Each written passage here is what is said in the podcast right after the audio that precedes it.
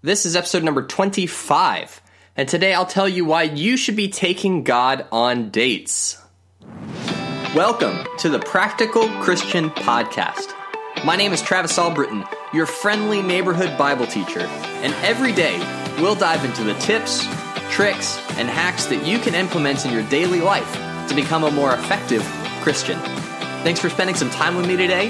Now let's jump in to your daily dose of practical Christian training. So, as a Christian, there will be times where you don't really feel connected to God.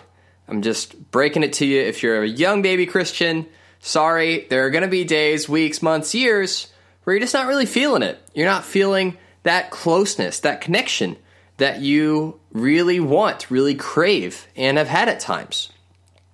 And this is just a part of us as we grow and develop and mature that the emotional high of first coming to faith in Jesus eventually wears down into the day to day routine. And it can feel lifeless. It can feel like we don't have any kind of excitement as Christians anymore, that God doesn't excite us, that having a relationship with the creator of the universe is not something that gets us up in the morning anymore. All right? And if you're feeling that way, don't worry. That is a normal feeling.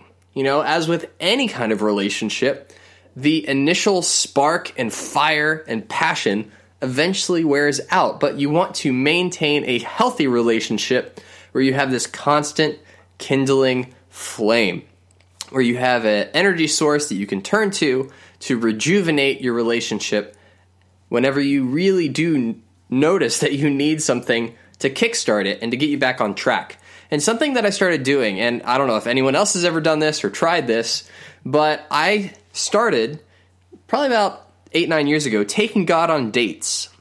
Now, what do I mean by this? So, when you think about taking someone on a date, you, you are planning something. It's you have a plan to spend time with this person, and the goal of the date is to get to know them or to enjoy their company, but it's specific, purposeful time with a particular individual. So when I was taking my wife on dates when we were dating and engaged, I would plan activities, I would plan things for us to do, times to get together, people to get together with. And so I do that with God. There will be times where I break my routine of what my daily quiet times look like, and I'll do something different. Uh, some of my favorite experiences with God have actually been on these little dates where I would go to the local pizza place. I'm thinking specifically about when I was in college. I would go to a local pizza place, grab a couple slices of pizza, drive to a park that was not very well frequented, and I would just either sit in my car or go sit on a park bench and eat pizza and talk to God. Now, if you walked by when I was doing this, you'd think, this dude has lost his marbles. But I'm telling you, it was great because I didn't feel disconnected during those times. I didn't feel uh, lifeless spiritually. It was the closest thing I could get to physically being somewhere with another person. But this person has to be happens to be an invisible spiritual being that created the universe, right?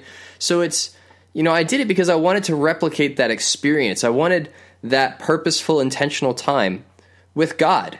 And I thought, well, I do this with other people why don't I try this with God? And it really does work if you do it correctly.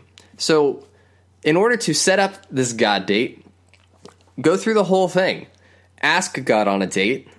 Let him say yes. He, he won't probably give you a voice in your head saying yes, but you know, chances are he'll say yes to a date. Just like if I asked my wife on a date, she would probably say yes.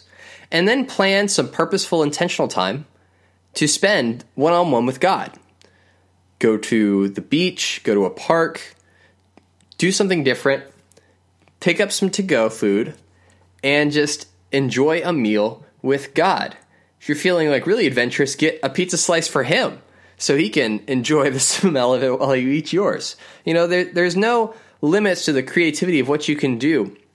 And there's no really there's there's not really any rules to this.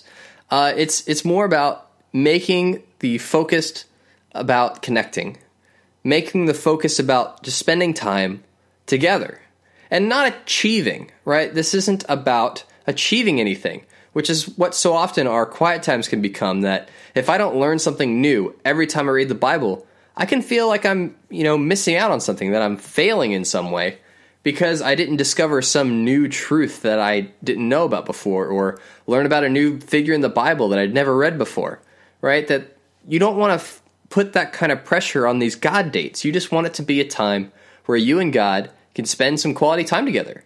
And that's it. All you're doing is carving out the time and putting yourself in a position to be receptive, to be vulnerable, to be real and authentic, and allow that to recreate the spark that you once had and really ignite the fire and the passion and the conviction and the zeal that we want. And as you sprinkle these interactions into your relationship with God, what you'll find is that you're able to maintain the freshness and excitement that you crave spiritually. Right? Imagine when you have these times with God, when you're able to really be yourself in a special setting, in a special time that you devoted to God, that you're going to feel closer to God. You're going to feel more connected because you're going above and beyond to make the time, to make it a priority. And when you can do that, it really does help you connect with God in a really authentic way. Now, it may not be practical to do this like every day, but do something special with God semi consistently. So, talking like monthly, maybe weekly. You know, you want to do something like this with God on a consistent basis. And if you know that you need this, if you're listening to this episode and you think that is a really weird idea, but I need to give it a shot, then I want to encourage you plan some time this week to take God on a date. Don't just let it sit. Don't just let it be a good idea that you thought about at one point. Do something with it. Like I want you to do with every episode in this podcast that when you feel God pulling on your heart to say, I want you to do something with this, please put it into action. It does you no good to listen to this podcast every day and then not do anything with it, all right? So, if you know that you need this, if you know your relationship with God needs that extra boost, take some time this week to take God on a date. Well, that is it for today. If you like what you heard in this episode, subscribe to get more daily practical tips just like this one. Leave a review in iTunes to tell me what you think, and head on over to the Facebook group to let me know what you want to hear in future episodes. Every day is an opportunity to grow closer to God and make a positive impact on the people around you. Take action with what you've learned and help make the world a little more like heaven. I'm Travis Albritton, and I will talk to you tomorrow.